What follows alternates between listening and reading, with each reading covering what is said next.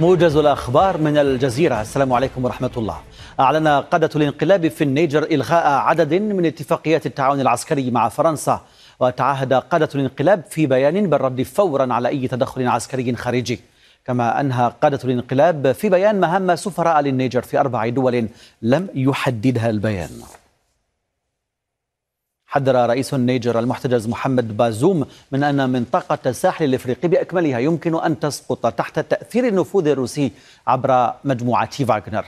وناشد بازوم في مقال له بصحيفة واشنطن بوست حكومة الولايات المتحدة والمجتمع الدولي مساعدة بلاده في استعادة النظام الدستوري، وأضاف أنه إذا نجح الانقلاب فسيكون له تداعيات على النيجر وعلى سائر المنطقة والعالم.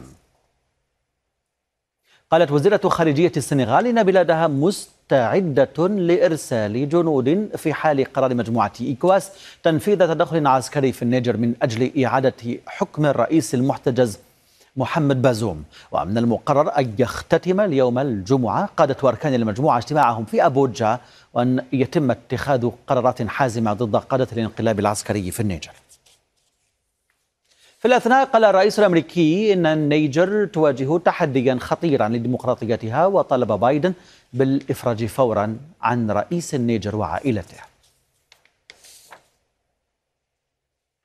غادر الرئيس الأمريكي السابق دونالد ترامب المحكمة الفيدرالية في واشنطن بعد المثول أمامها في قضية التآمر لتغيير نتائج انتخابات 2020 والهجوم على مبنى الكونغرس. ووصف ترامب في تصريحات مقتضبة أدلى بها في مطار ريغان بأن ما حدث معه هو محض اضطهاد لخصم سياسي.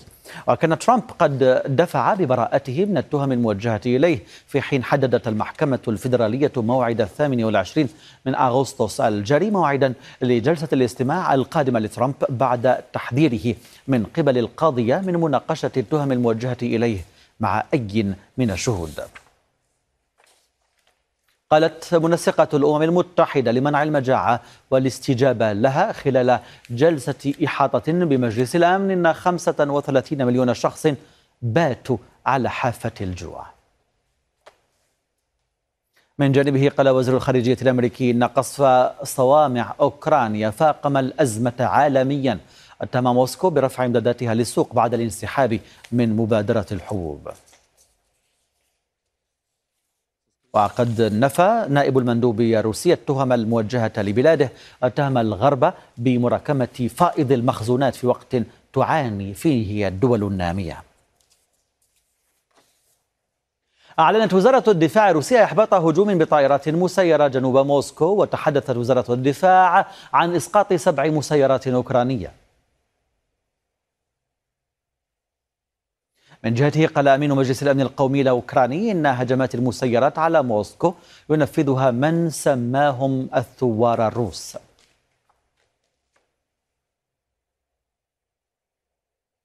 قال الرئيس الليتواني إن وجود مرتزقة فاغنر في بيلاروسيا خطر أمني إضافي على بلاده وبولندا والناتو. من جهته قال رئيس الوزراء البولندي إن تحريك عناصر فاغنر باتجاه الجناح الشرقي للناتو هدفه زعزعة الاستقرار.